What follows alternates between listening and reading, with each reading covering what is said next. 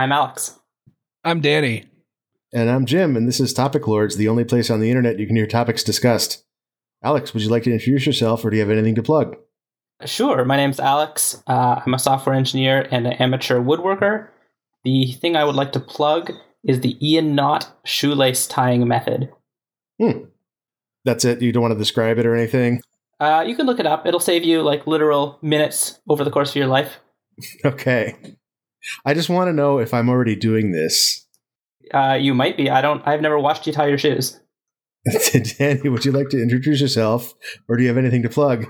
Yeah, I'm Danny. I uh, I'm a music composer for video games. Mm-hmm.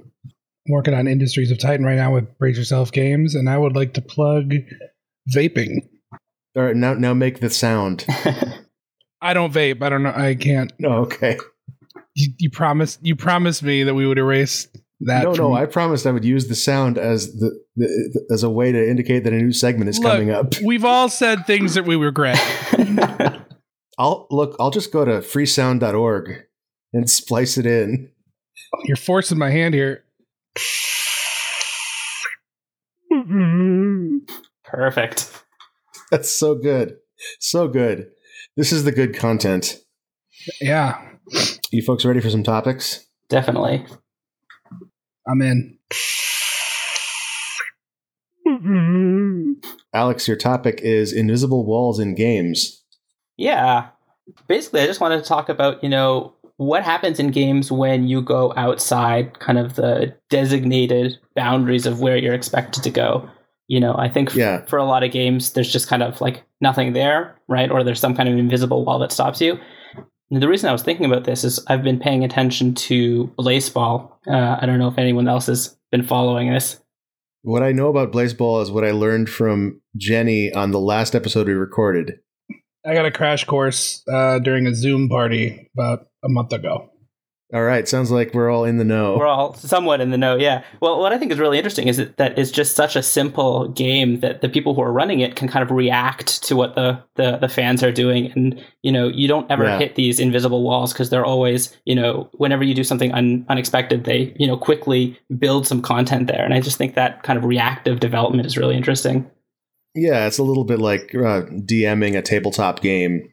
Hmm yeah, yeah. But there's a little more illusion to it being real because you're not seeing your friend, you know, come up with things on the fly. You know, it feels more uh, immersive somehow. Yeah, so I, I think um, invisible walls are one of the laziest ways you can handle it. I think like a really good way to handle something the equivalent of invisible walls is how uh, is how Ski Free does it, which is it just sends a monster after you. hmm Like I think the Here There Be Dragons is a fantastic way to keep the player in bounds. I prefer the invisible walls over that shit. Yeah. Hundred percent. Like in Border, I remember in Borderlands, it's like you see this like vast wasteland in front of you, like, hey, what's over there? Walk over there, instantly killed, and you're like, wow, that was unlucky. Respawn, try it again. Oh, I have no free will. Whereas invisible wall, it's like, oh yeah, I'm familiar with this abstract concept. This is where I can't go anymore. Okay, back to the game. Yeah, I think where it starts to feel bad is like when you're not sure whether you're supposed to be there or not, and you kind of have this frustrating experience where you try and try and try, and, and you just kind of never succeed.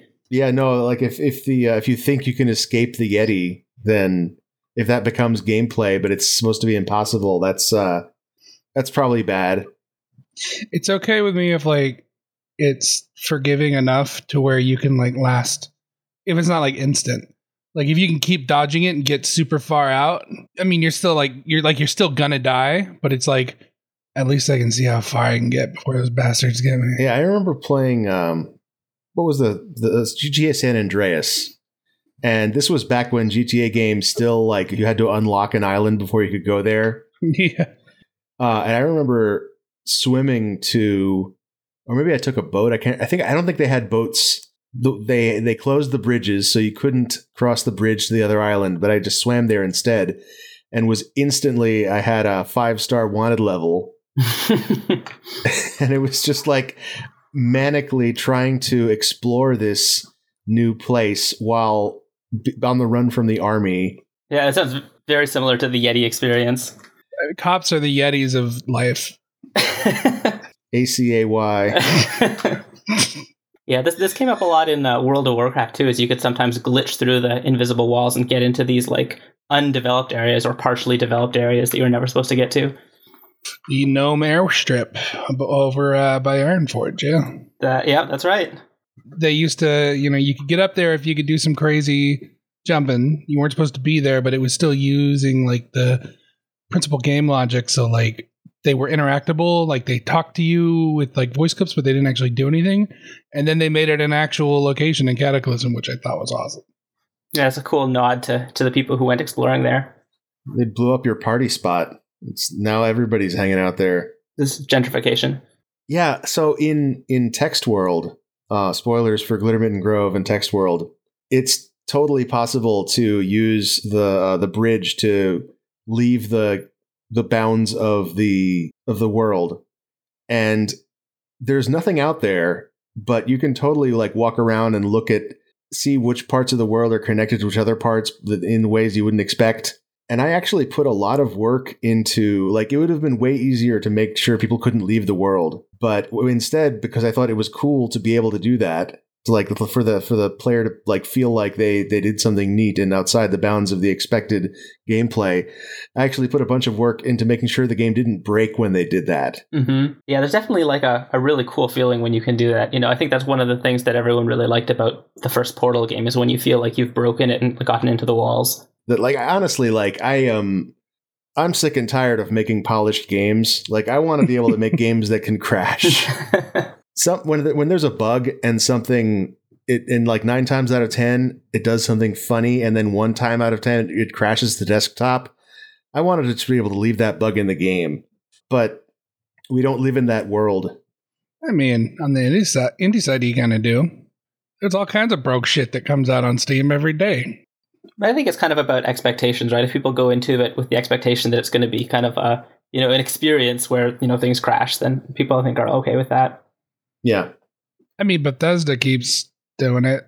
it's true. Yeah, well, and I think they do a similar thing where they really only fix the glitches, or at least they prioritize the glitches that actually crash the game or, or like harm the player experience because like the the ones that are just funny that's great yeah like i that's that's the reason i play those games i wonder if them being part of microsoft now is just going to ruin that because like Elder Scrolls 6 is going to come out and it's like things don't explode in the background during dialogue scenes and NPCs don't like walk up in your face and fall apart. Yeah, my, my guess is that you can't make that kind of game be totally solid. So it would be even worse where like if Microsoft was like no this game has to be rock solid and so then they have to just like total they have to reduce like the the level of systemicity or whatever the word is Mm-hmm. Scale it all back down. Yeah. Yeah, but Microsoft's got the cloud. You can put the cloud on it. That's fair. Add a bunch of fog and then no one can tell where the bugs are. Hell yeah. now we're talking Nintendo 64 mode. Get Turok on that shit.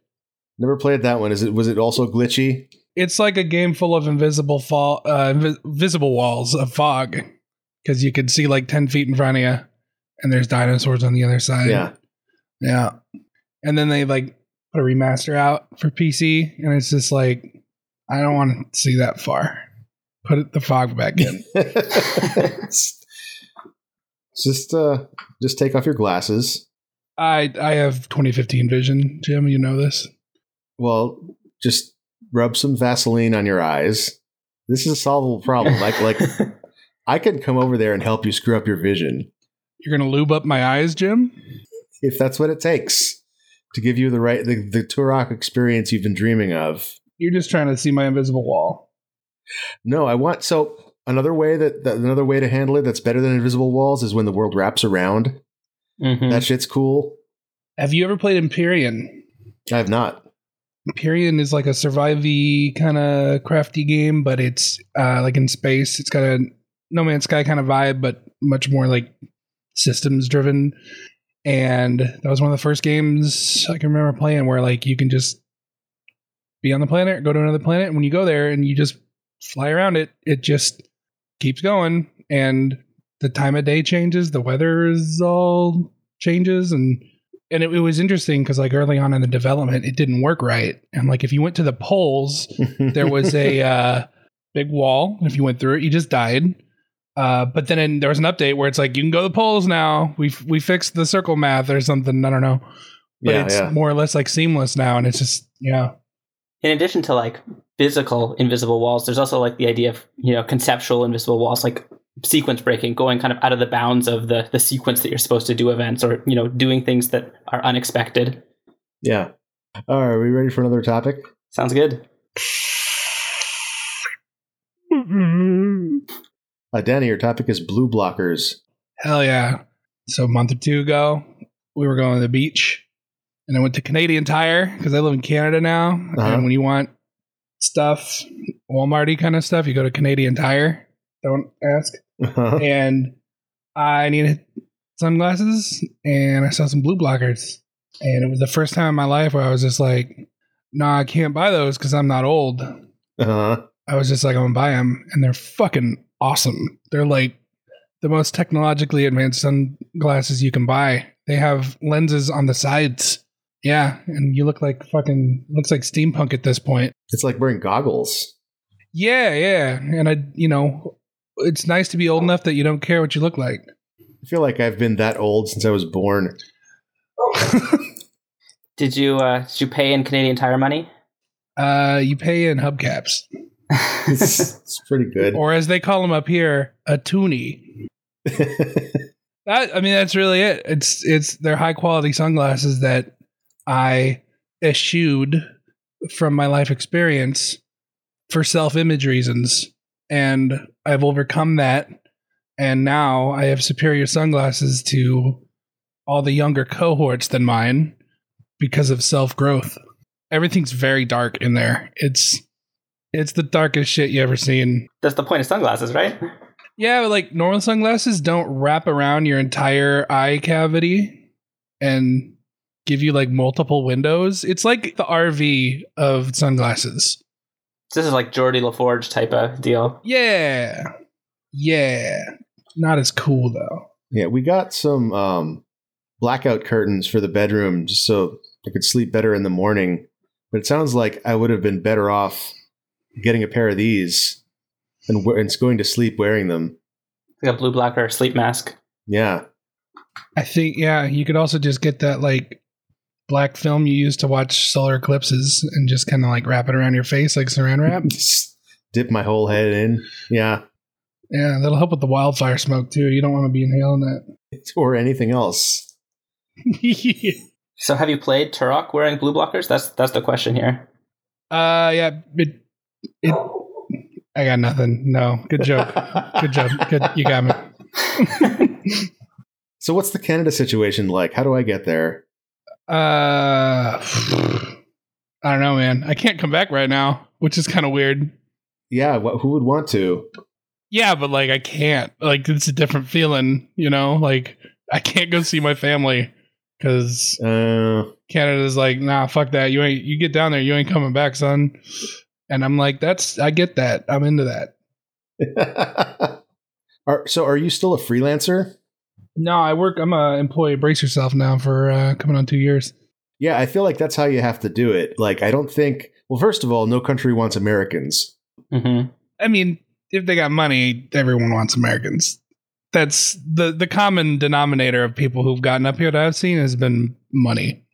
So it's still a capitalist country. Like, Okay, sure. They just need to grease the right palms. there's some pronounced differences, but it's still like it is still leveraging the flesh of the many for the benefit of the Bezoses. Right. That makes sense. But it's not on fire all the time. No, we had it too. We had uh, the wild, the smoke. Well, actually, we had the smoke from Washington State. Yeah, you had our smoke. It's like Canada's so polite. Even the border is like, "Hey, bud, come on in." Oh, you're looking, uh, looking a little smoky there, bud. I, I still can't do a good like Canadian thing after two years, and the problem is because Vancouver Canadian accent is like the most subtle one and the most insidious one, where you can like talk to somebody for 25 minutes before they throw out like an against, and you're like, "Motherfucker, you were Canadian the whole time." It's, it's funny you say that. Every time I, I visit Vancouver, I'm Canadian too, uh, but I'm living in the States right now. Um, but every time I visit Vancouver, the, the Canadian accent is just so pronounced. Like I can hear it so clearly now after living in California for so long. Uh, maybe it's because I, I don't know. I lived in because I'm from Arizona, and then I moved to Seattle, and the Vancouver accent is like Seattle with like two modified vowels. Yeah, yeah, that's true. But it's definitely not. I don't know. The East Coasters definitely sound like Trudeau sounds more Canadian than anyone I know in Vancouver. I mean, there's the there's always people who are just Canadian as fuck and they can't help it. Doesn't matter where they are. Are we ready for another topic? Sounds good. I wanted to shit on Canada more, but Oh, I mean, feel free. We, we can. I mean, you'll get your chance. There's uh, how about Prince Edward Island? How's that place? uh, it's it's not nearby, so I don't really know about it. I barely know the neighboring province. What do you know about Winnipeg, Manitoba? That's the first place I went in Canada like 10 years ago. Yeah. And that's what I thought all of Canada was like. And then I moved to Vancouver expecting a fucking frozen wasteland. And it is not. Uh, It's literally Seattle with two more inches of rainfall. sounds nice. Yeah. So my topic is bees take their lives into their hands every time they get thirsty. And this is something that this during the, the heat wave uh, a few weeks ago. I woke up in the morning and went outside, and there was like the kiddie pool we have set up for Winston just had dozens of bees hanging out, like just barely above the water line because they were thirsty. And like this is something that is super dangerous for anything, any insects of that size, and probably any life form of that size because of water tension. Like they they get sucked in and and they get stuck in the water, but the, they need to drink stuff, and uh, it's it's super dangerous. And like, and I wonder, like, do they do they in their heads are they hearing like dramatic music, like go into the breach here? I don't. I, I know very little about bees. I don't even know how. You know, do they have to drink often? Do they? You know, is this a daily occurrence for them? I mean, I must be right.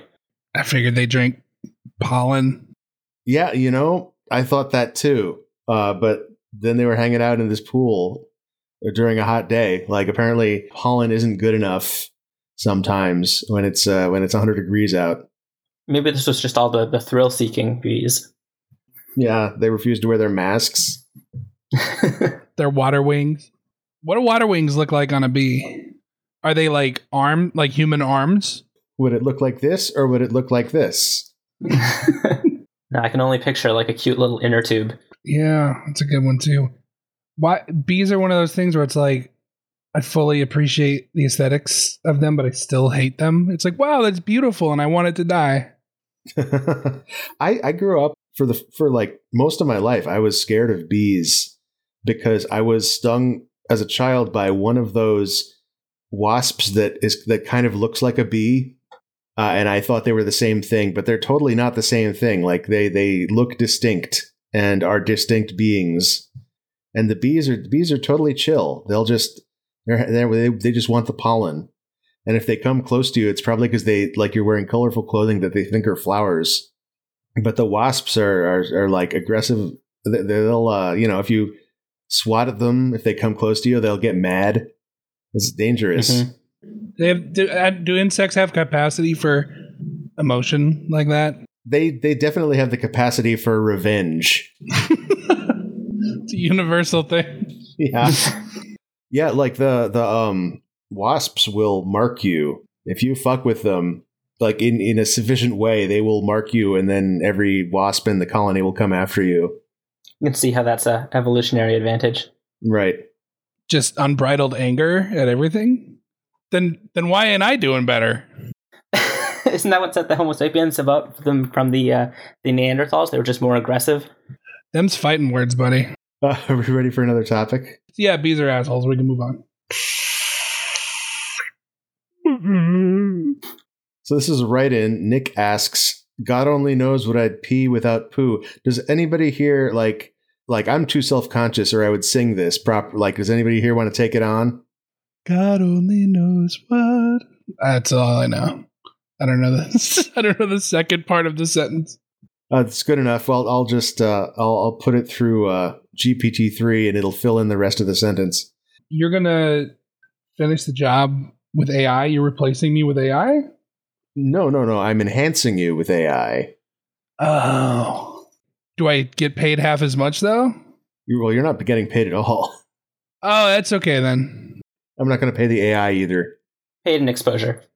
Moral white area. is that is when you say gray area? I just assumed that white was good and black was bad, but that's racist. It is racist, yeah. But that's still what people mean. It's like how fa- fair means light skinned. So what do we? How do we? Re- what do we replace gray area with then? Oh, it, you can use gray because gray is like halfway between good and bad, but gray doesn't assume either one. Ah, right, right, right. But it does assume one is good and one is bad. Yes, it does, yeah. But I, I think, I don't know my color math, but I think you can take any two colors and So like cyan versus magenta, like the midpoint's still gray, or is it like a shitty brown gray? uh, you have to desaturate it. Why don't we just say brown area? I mean, any That's, that's I saw one of those earlier. any color is between you know two other colors, so really you can pick any color you want. I saw the dog with the biggest butthole today. It was just ludicrous. Like I feel like the the owner like trimmed back the hair to make the butthole look bigger. Is this something that's judged in like dog shows? Well, I was judging it. I don't know, man. This sounds like a brown area. Yeah, and I, I can't I can't properly judge it because it's uh it's too big. Did you gasp? I screamed inside my heart. But you couldn't stop looking at it, right? No, I was I was just staring. Yeah. Are you sketching a picture of it right now? Uh no, no, I, I because I can't draw. Huh. Is that what's stopping you? Like you would be, but it's just that you can't draw. Right. Yes. Uh, otherwise, I would I would be doing nothing but sketching this butthole for the rest of my life. Should we bring in uh, like a police sketch artist helper person? yes, definitely. Call the cops right now and send them to my house. Have you seen this hole? this butthole. Yeah, uh, the, it's not lost. Just you know, have now you have. now you share my burden. That's right. Dog only knows. I still can't get the butthole that looked like Jesus or like the Virgin Mary. Was it? Oh wow! I'm sure there's one of each. The go- googling this right now. Yeah, there's like a, a Jesus butt, dog butthole. Dog butthole that looks like oh Jesus in a robe. Yeah, there it is. Oh, that that's so that's his face right there. That can't be real, can it? I mean, if nobody told you it was Jesus, like you wouldn't see it, right? So it's within the the realm. It's so plausible. It's just like I do think that maybe somebody like took the dodge and burn tools and made a, a little bit more like a face than it was. Artificially enhanced. Yeah. Also, I can't tell you how disappointed I am that there was no Google autocomplete for dog butthole that looks like. Like I really thought I would get a panoply of options for that. Well, just uh, make the searches that you want to see in the world. Yeah, yeah. how do I submit? Like this, this should be Google autocompletes. I gotta, I gotta get a job there so I can insert it into the database. Yeah, we definitely need to find a way to give Google more data. Yeah. I'm sure we can like crowdsource it, get everyone searching for the right things. But I'm wondering, like, so if you did the AI upscaling on this picture, would you see more? De- is this our chance to see the true face of Jesus? Just uh, get the colonoscopy video. I think St. Peter's on the other end of that. Yeah, yeah. So yeah, that's what God only knows what I'd be with that poo. Well, so I was thinking about this. Like I was I was cheating by thinking about this question before the show. And I think this is what birds do. I think this is like the birds just have pee and that the, the poo is just like mixed in with it. So that is, but it's both then. Yeah, I mean, I, I guess uh I guess it might be uh, some substance that doesn't have either name but is instead its own thing. but they have like a, a specialized orifice for for expelling that, right? They've they've got a, a cloaca. Right, right. Which is such a more beautiful word than what it is. Cloaca is the name of a woman I met in El Salvador in my younger years. We made love on the beach. and and then she opened herself up, and a bunch of bird pee came out. Ooh, birds have kidneys, but not bladders. Interesting. Oh, this is beautiful. There's a photograph of a flying pelican with uh, a wavy trail of whatever you call that stuff coming out of a bird cloaca flying away in the opposite direction. I mean, it'd be more notable if it was flying in the in the same direction, right? It would be, but oh, this is it's just so beautiful. I'm good. I'm good. You, you don't you don't want me to paste it in? Okay, I'll say I'll I, I don't. No, I'm good. I, I'll I'll let Google Google Google autocorrect take care of me there. okay. I will uh I'll spare you. I like how I pasted a picture of a dog's asshole five minutes ago, and now I'm just like, please, can we can we not defile this Discord chat? yeah, if we ever want to talk again, you're just it's going to be the first thing you see. But like assholes are okay until the poop comes out, is how I see it. That's what really loses me, you know. Listen, it's not poop until it comes out of a butt. Is this like a la- lava magma type of uh, distinction? Is it candy? yeah, I don't think I don't think there's actually a word for it. I think it's still poop. That's how I know there is no God. Is that poop is candy before it comes out? But afterwards it's poop. I'm glad we agree. So that's that's the answer. Then that's what you'd pee without poo. Candy. Ha, we did it. we did it. We solved the. I didn't know this was a science podcast. You're welcome, Nick. Uh, are we ready for another topic? yes, please. Danny, your topic is my wife is afraid of dogs that wear people clothes. yeah, that's true. So I think we could have saved everybody a lot of trouble if the dog that I saw was wearing underwear. so is this like scared, like uh, uh, creeped out, or like a phobia? It's probably more creeped out. Kim is very sensitive to very specific things. The now the thing that freaks her out the most is like you know those videos where it's like a human suit and then a dog head over the top, where it just looks like a human proportioned body with like a dog head. She hates that. Uh, she also can't watch most forms of animation. Specifically, like Ren and Stimpy is the absolute culmination of what she cannot watch. Stuff like the Dark Crystal, she can't do. Uh-huh. Muppets are tough. She has a very, I think she has a very, um, very wide uncanny valley. I think is what it is. Right. Like, yeah, she's very particular with that kind of stuff. Now, now I feel bad for picking this topic because I feel like it's just turned into a therapy session in which the person who needs therapy is just not present. It's just a therapy session by proxy. Uh, you have my permission to keep going. We don't need hers. Okay. All right. That's how marriage law works up here. So why do don't dog clothes ever cover the butt? I see dogs wearing diapers all the time. Okay, all right. I that's maybe that's a Canada thing because I've never seen that. Yeah, but it also like kind of confuses me because the formation of a diaper seems to depend a lot on gravity, and with dogs, that gravity is at a ninety degree angle. So Yeah. it seems like you're just setting that dog up for failure and pooling.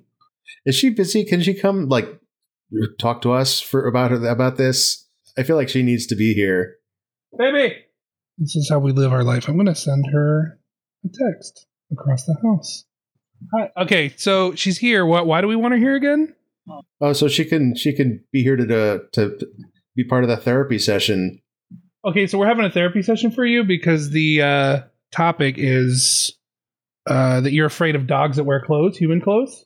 Uh huh. What? Did we have any questions, or did we just want her to know that we were talking about her? Uh, hi, Kim. It's good to talk to you. Oh, hello. Hi. So we were just talking about your phobias, and we just thought you should. I just thought like our the, it would be better to talk to you directly instead of uh, laughing at you behind your back. Okay. That's fair. I mean, so how how you doing? Like, I fear for my life every day when I leave the house. I'm afraid that I'll see a dog wearing a suit. yeah, yeah. I, I, so I have the opposite problem where I'm always seeing dog buttholes and wishing they were covered. I understand that. So, so tell us about the the the suit Tell us about the suit that you especially. I'm sorry, I don't think I'm actually helping your condition here. It's like those Weimaraner dogs that wear suits Yeah. from like a long time ago. I Uh-huh. saw them when I was a child, and they were like brown suits with like gray ties, and the dogs Yeah. were gray. yeah, They had ties. I'm pretty sure they had ties. That's incredible. I've I've never seen that. Uh, this is this is uh now I want I want to live your life because I want to see this thing all the time. I feel it was like on PBS or something. Do you know what I'm talking about? I think so. Yeah. But this is a powerful moment. Please continue. That's it. You also don't like Muppets. And I'm okay with Muppets. anime you don't like the Dark Crystal. No, I And you don't like animation. I mean, Mu- BoJack Mu- Horseman? Muppets just don't interest me. I'd rather watch Uh. humans. But no, some animations are Bojack Horseman, Ren and Stimpy, yeah. even like Family Guy and like Rick and Morty. Rick and Morty. Family Guy's okay ish. It's okay to hate like modern adult animation for other reasons than it's creepy. I mean, I do. Yeah, yeah. No, I'm with you. Yeah, but there's a certain style of like gross animation that was kind of popular, especially during the 90s. That I think I know what you're talking about. Yeah. You have trouble with King of the Hill? Oh yeah, it's weird. It's What- like my uncanny valley is just really wide. the fuck did I say, dude? exactly what it That's, said. what, you. That's Yeah. what I say. Yeah. yeah, we say that every night before we go to bed instead of "I love you." Yeah. Uh, this I'm glad you two are such good partners. Yeah. What else do you hate? You want me to get started? Yeah, we got all the. This is. There's no real clock because it's a podcast. It could be six hours long. They don't. Maybe they don't have anything to do. Well, at some point, my wife is going to wonder where I am. Yeah, but she'll be, she'll understand. Come on, Kim. I don't know. It's hard to think of it on the spot. And so, so don't worry. I edit out the boring parts of this show. So, so just take your time. That means all this is in. Yeah. Uh, uh, uh, You could go. I will release you. thank you. I can see. That's that. Thanks so much, Kim. Thanks. Thanks. It was helpful. Bye. Yeah, that, that was that was a fucking like Doctor Doctor Phil moment.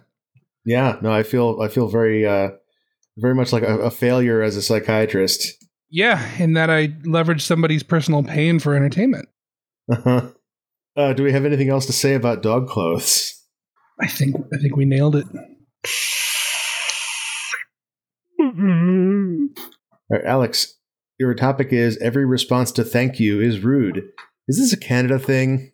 I think it might be, or at least partially. You know, I I moved from Canada like eight years ago, and and when I moved here, I just couldn't get over how when you would say thank you to Americans, they would say like yeah or sure or uh huh, Mhm. and that just struck me as like so rude. But I don't know. After spending more time here, it's it's almost like it's been reversed now. When when people say you're welcome, that almost seems rude to me because it's like overly formal or it's you know saying yes you know you're welcome that i did this you know great task for you you should say thank you Mhm. Yeah, there's no winning here. I'm 100% on board with you, dude. Like the worst one, the second worst one is no problem because it's like I fucking I didn't say there was a problem. Then the first heart worst one I hate the most is no worries. see that's so funny because that's the one that i've settled on is the least offensive and that's now what i say all the time All right, man. it's time for you two to fight. yeah polite fight So it, you move to America and you talk like me. I moved to Canada, talk like you. This is great. that's right I, I, I honestly, honestly, the least offensive one to me is sure. yeah. Yeah, sure, of course. yeah I've, I've gotten a lot more comfortable with that but when i first moved here it was it was such a shock and it seemed so rude Just everybody's an asshole. hmm Would you prefer like some kind of written response in like calligraphy? yeah in cursive like Yeah, yeah, s- sealed with a wax seal sure. So yeah, I just did it. No, it's, it's been really interesting, like trying to understand the different forms of politeness and the differences in politeness between Canadians and Americans. I feel like Canadians are a lot more, uh, they have a certain form of politeness where they really don't want to intrude on anyone else. Uh, whereas Americans like feel like it's more polite to, to, to reach out to other people and to, you know, ask them if they need help. Yes, this is true. This has been my experience. Yeah, I kind of dig that. On the other hand, if Canadians are the ones that are going to be annoyed every time I say you're welcome, then maybe I'll stick. Maybe I'll stay here after all. No, Canadians are fine with you're welcome. It's the other way around. Oh, right, right. Never mind. I, I actually have no idea what I say because I because no one's ever called me out on it. It's something you don't think about, and then like once you start thinking about it, you get like super self conscious. All right, so let's let's try this out. So thank me for thank me for something. Uh, thanks for having me on here, Jim. Hey, fuck you. Man, sounds like the streets of Vancouver in here. That was one thing that was really shocking to me about moving to Canada, though, is that there are indeed assholes here. Because, like, you you know, you grow up. I don't know if you're the same way, but you grow up in Canada. It's just like, oh yeah, there's just a bunch of nice people up there, and like instead of a navy, they have like a single boat. Haha, get it? And and they like maple syrup and hockey and stuff, and they say hoser. Then you come up here, and there's people that are just like fucking rude with an A after it. Like the and it's sometimes the A like I, I I have I've had trouble. A does not seem to be too common here. It's more like a full throated hey, which is worse for me. I hate I don't like it because they're just like, oh, that was a good game. Hey, like you had to change the entire formation of the back of your throat to form that hey, and it just seems inefficient. But uh no, it it's when I first heard A a few times and funny enough, the first time I noticed this was at Canadian Tire, and the uh, cashier said something and ended it with A, and it just felt like I was being mocked because I had never heard it in the wild like that before. Because like you'll hear it sometimes in America where it's just like A, and it's just like said a little bit differently, and it's not common, or it's like said all jokey. But here, they're all in on it. So they just say fucking A and it's like not being ironic. It's just real. And that's the most terrifying thing about being in Canada. But Americans do the same thing though. They just say huh instead of a. I do. I say uh and I don't even notice it. Do you, but you probably notice that when you come down here. Like when you first came down here, like they say uh or huh, right? Yeah, yeah, totally. Like as a as a confirmation sound or like a request for confirmation. Yeah, exactly. Yeah, That was a great game, huh? Yeah, yeah. That's that's definitely that's part of part of my. Uh, I don't know if lexicon is the right word because it's not really a word, but that's definitely a noise I make. How's the Canadian bacon? Like, like how's it doing? Like, how is like it today? is, is it better in Canada? Has anyone checked on it? it's fucking the same, dude. It's ham. Like what do they call it there? Canadian bacon. Oh, that's amazing. no, they call it. No, we call it uh, pea meal bacon. because you know they don't call it Canadian Tire here in the U.S. Every time I've seen it in like maybe I just don't know that word and I haven't noticed it and it's just like confirmation bias, but on several times here it's just with Canadian bacon and I think, oh, it's it should just be here bacon. And I laugh to myself. Yeah, It's all the American uh, copy and marketing seeping into Canadian culture. Yeah. You should definitely write to Tim Horton and explain it. No, call it here bacon, motherfucker. Okay, so this reminds this is some food weirdness. First of all, ranch dressing not common here, which is weird. Second, Huh. uh, uh, when you order iced tea in a restaurant, it is sweetened by default instead of not Mhm. sweetened. Oh, Which you would Mhm. think, like, oh, America's fat, sugary people, they're gonna no. You, it is difficult to get unsweetened iced tea here. Which I, I don't give a shit because tea's disgusting, but Kim likes it. We could bring her back in. uh, what, what, oh, let her uh, let her have her well, whatever she does. What does she do, Jim? I, I was hoping you would answer that. Like what? What's her hobby? What's she doing right Tearing now? Tearing the clothes off of dogs. How's Kim doing? Why aren't we talking to Kim right now? it's so hard to come up with differences though, because like there's like two different vowels that are different. There's like two food things that are different, and then other than oh, obviously the you know massive healthcare difference, but other than that, Right. it's just fucking. They have tap up here. I don't know if they have tap in America yet, but they've had tap up here for ten years, which you don't know. When you pay something, you just tap your card on it and it's over. oh yeah, everywhere in the world has that except for the states. Do you know about this, Jim?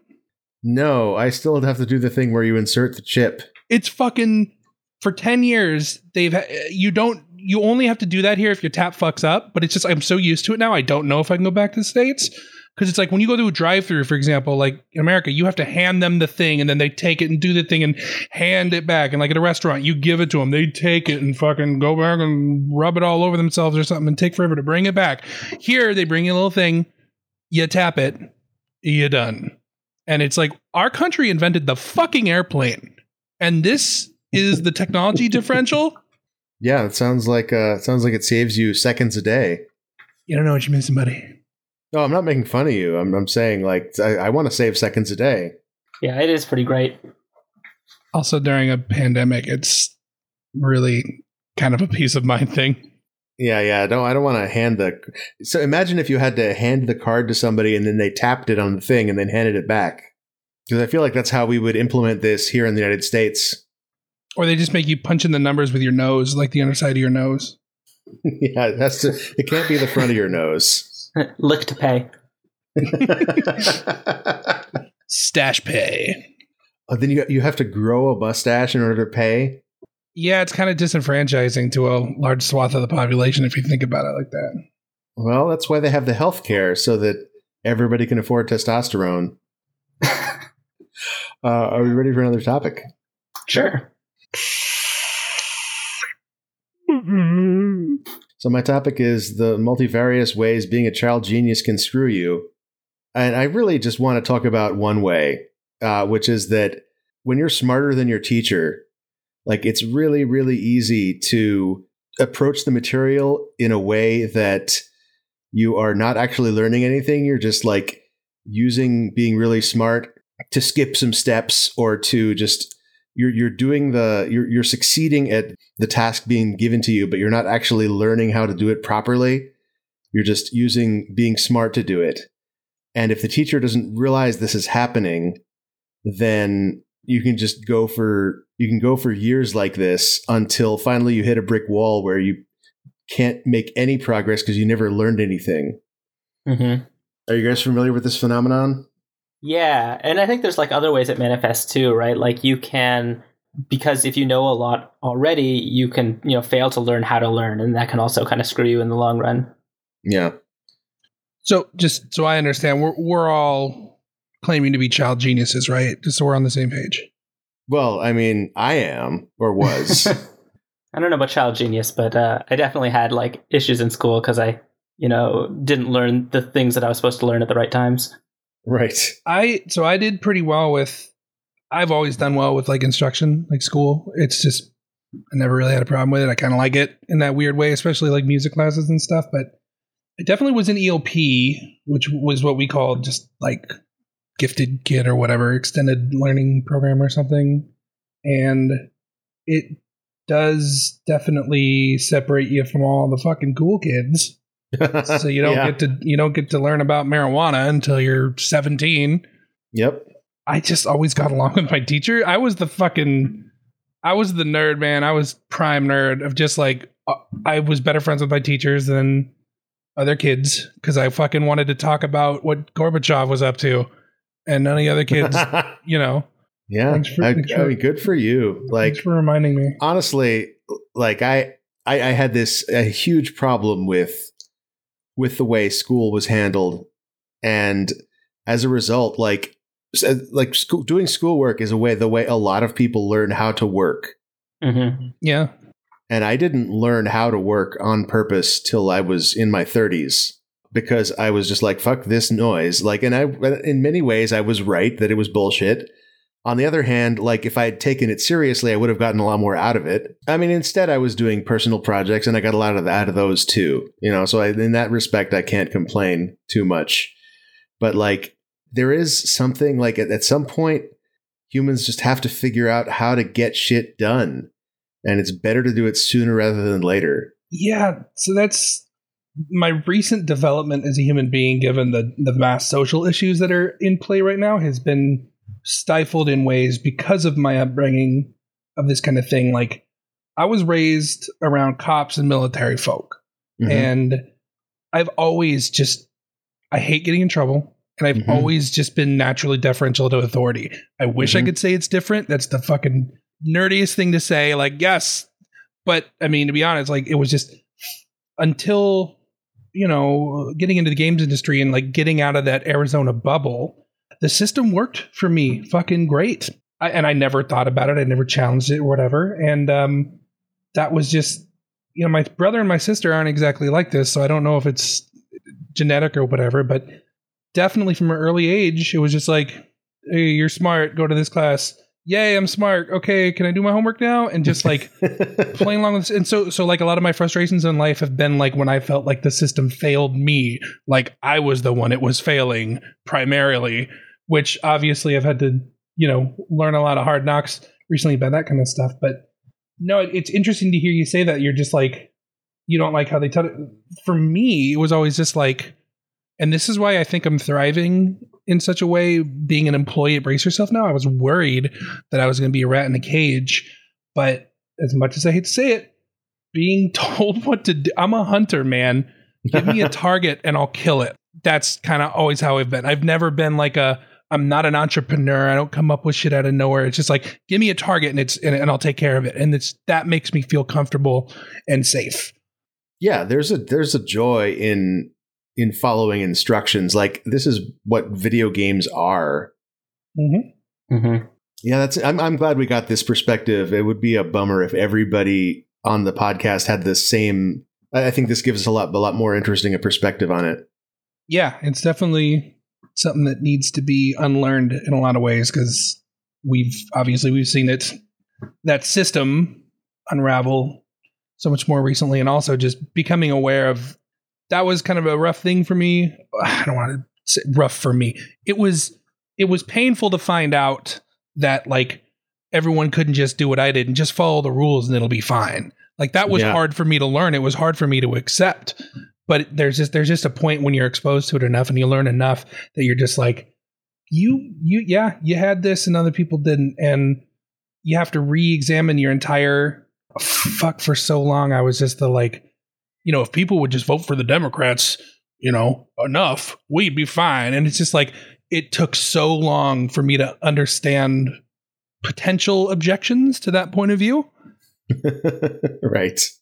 And it's it's hard for me so because it's still just ironed in. Like I have so many true blue American sh- things stamped into me, like civics and resp- You have a civic responsibility to vote, and all that kind of stuff. And like like I I still kind of believe that, but like now there's like asterisks and caveats and you know what I mean. It's just maybe I'm sure I'm not the only one going through this right now, or because everything's so like up in a upheaval. But like I was raised by a very my my grandfather was a very jingoistic influence Yeah. uh, in that sense, and so I had a lot of just like uh, up until a few years ago, dude. I swear to God, I had been asked if I wanted to move to Canada, and I said with a fucking straight face, I don't think I could ever leave my country. oh, that's so sweet. Right. And then it's just like, then like I examined it for five fucking minutes and it's just like, why am I saying this? Oh, because grandpa used to sing the Star Spangled Banner on the 4th of July and it filled me with joy as a child. Yeah. I remember that. I remember having those those same feelings. Yep. It's fucking propaganda, dude. it's Yeah. indoctrination. Absolutely. Yeah, they made you fucking salute the flag every day. Oh, dude, they're so weirded out by the pledge up here. Yeah. Because they don't know about it. Wow. They, okay. Yeah. Yeah, we never did anything like that. You know, growing up in Canada, it was, it was uh, you know You very could strange. go around with a T-shirt saying "Ask me about the Pledge of Allegiance," and then leave a trail of horrified people in your wake. This is something that, like, especially now that I have a kid, is like, I I'm hoping to find a school that doesn't do that shit Right. To send him to. I was just a real bl- late bloomer on that one, and I was still, you know, pledging like a few years ago, and then it's just that vertigo shot of your face when you're like, "Oh, it's a cult." also, I don't know what any of these words mean. Yeah, it's a little horrifying just to, to think eh, that you know that's still going on today. It just seems like it seems like it's so outdated, but it's you know very current. Yeah. I'm all good with it going away, but I I would like to have one exception on the denationalization of America. We gotta keep that Star Spangled Banner, man, because that fucking track is banging. Let's be honest. like regardless of all the horrible context behind it the actual piece of music itself is fu- it's the best one oh canada come come on No, I, I agree with you. What about the Rush performance of "Oh Canada? I'm not sure that would help. I haven't seen it. okay, all right. I, uh, we can definitely keep the national anthem. Every country has a national anthem. We don't need to feel bad about that. Like every country has at least that much uh, nationalism. I'm glad. I'm glad to hear that. My mind is at ease. Yeah, you were talking about like the the civic duty to vote. I feel like we're getting more and more civic duties piled on every day right now because we also have like the civic duty to write to your senator about every little thing and the the civic duty to to participate in protests which I have done none of because I have a 2-year-old. Like wh- when the kid's old enough like in a couple of years I could uh, take him on the protest with me. As long as you don't get tear gassed. Yeah, okay. No, I'm not taking the kid on the protest with me. Good point. They also have tear gas made out of Pedialyte. Oh, all right. it's nutritious. Yeah, it's got calcium. No, I'm with you. I got. I have uh, physical issues that limit my mobility, uh, and I'm in the same boat where I just can't. And I get to sit back here and be like, "Yeah, I totally would," and just completely not have to face that moral quandary of whether I would or not. yeah, it's nice. I should crank out some kids and have a twofer. You could write the music to be the soundtrack to the protest and have people uh, bring it with boom boxes. The gears are turning. I got this. All right. All right. So um, we're out of our core itinerary here. Do we want to pick something from the extended bucket here? Uh, yeah, any of these topics uh, sound interesting to me. Danny, anything you especially want to, t- to touch on? Probably the games you want to like but don't. Yeah, we all have we all have things that fall in that category. Uh, Danny, your topic is games you want to like but don't. Dark Souls for definite one. I Yeah. bought Dark Souls 1, 2, 3, Bloodborne, and Sekiro. I can't get more than about 90 Oh, minutes shit. in. I I fucking desperately want to get it, but it's just so frustrating. And like, You're like 300 bucks deep into this. yeah. Well, I feel like if I'm more financially invested, I'll be more Yeah, I hear you. Emotionally invested, yeah. I just I play everything, man. I try to play. I play a lot of games. I try to play everything. And one, I mean, one example of a game I love and I have played a lot, but don't play as much as I feel like I want to is XCOM, like XCOM Two, Yeah. uh, where it's like on paper, like it's the fucking one of my best favorite games of all time. But it's like every time I'm like, oh yeah, I want to play something. I see XCOM Two. I'm like, some other time.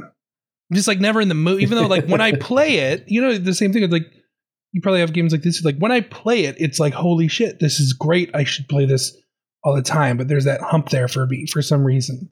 I don't really understand. VR even has that for me too. Like there's more of a barrier to entry because you got to get the thing on. You got to do all the things. But like every time I'm in VR, I'm like, why am I not just here all the time? Like I, I love VR. I, I love it, but it's just and I think it's a similar situation with a lot of games where it's just like I love this game, but why what what doesn't get me into it? Yeah, this might be this might be an ADHD thing because it's a similar thing with like a lot of my daily tasks are like this where like I will just kind of be putting it off and putting it off and putting it off and as soon as I actually start on it it's just done easily. Uh, and that, that that's a classic um, ADHD symptom. hmm But as for like, not like I feel like right now, I I, I feel like I've played like two new games this year because I it's just been such a stressful year.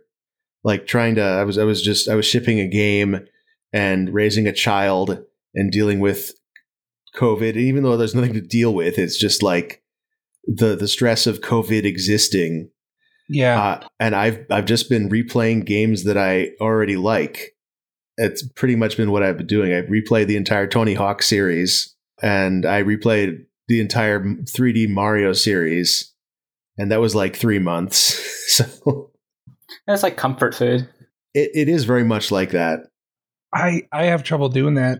I always want to play something new. Like I hear you. It's the same thing, but like playing older games, I just have this is this is not just with games, but with like movies, TV, news. That's why Twitter is especially dangerous for me because it's so fresh and new all the time. I mean, fresh is probably a more positive word than I want to use for Twitter, but like Oh, Fresh Hell is what you're talking about. Yeah, yeah, yeah. but it's like no, I mean, I'm looking at my Steam list right now, and just like I played 20 different games in August, 15 in July, 20 this month.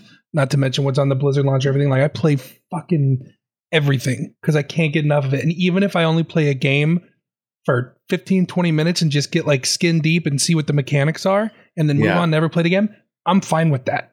Yeah. Yeah, and some of them I get really deep in. Like I'm getting back into World of Warcraft for the expansion because I usually play every expansion for like a month or two and then see you in a couple years when there's new stuff, right? And like Mhm. I always think I'm the most depressed when I don't have the urge to play games. Honestly, like the more I'm into video games, the happier person I am. It's a direct correlation. That's interesting. And you can't get that rush from an old game that you've already played before. Uh, so Warcraft, I can. Um, there's exceptions. Generally, no, but there are exceptions. They're usually like MMOs, online things. I mean, we've played Overwatch on and off for years, and Kim plays that with me though, so that's a different thing. That's like me and Kim doing something together, and Yeah. so it, it just depends. But it's just like it's it, when I hear someone say that, like, "Oh, I haven't had time to play games," the first thing I think is just like, "I'm so sorry." Yeah, for me with older games, it's like I, I, I remember remember them so fondly, and I think, oh, I should go replay that. But every time I try and do that, I kind of get bored pretty quickly because I just go, oh, well, I've done this already. Are you the same way with like movies and TV shows? Yeah, yeah, it's a very similar thing. the amount of movies I've seen more than once is half a dozen, maybe. hmm Can you name them? Uh, Fight Club. Uh, well, I can tell you what TV shows I've watched twice: Black Sails, Uh huh.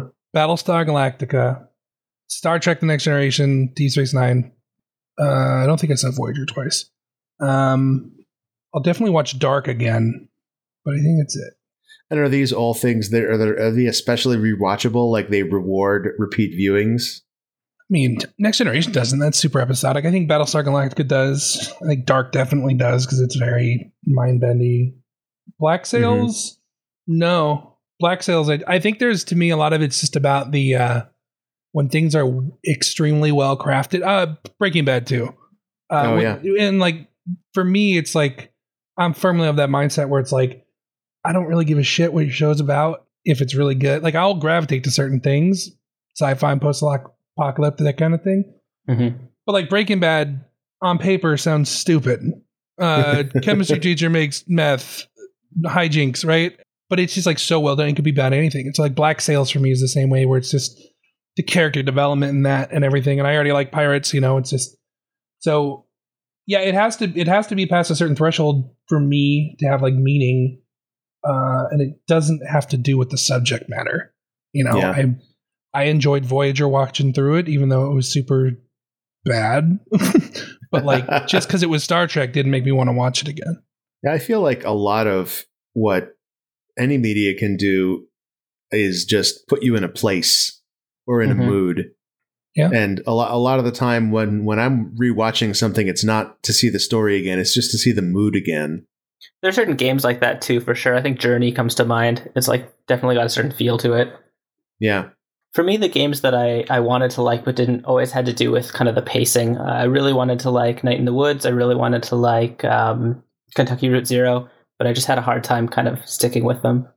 Were they, were they too slow paced? Was it the dream sequences in Night in the Woods that did it? I don't know. I just kind of played each of them for maybe you know an hour or two, and and just nothing happened that really kind of sucked me into them, and I kind of lost interest. Yeah.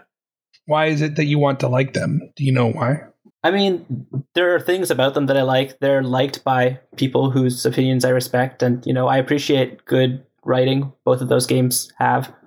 Yeah, I feel like it's always the aesthetic that pulls you into a game. Like before you start playing it, like you look at a game and say, like, I want to play a game that looks or feels like that. And then reality hits when you find out what you're actually doing moment to moment in the game and, and find out if you Yeah. actually want to do that with your life. Mm-hmm.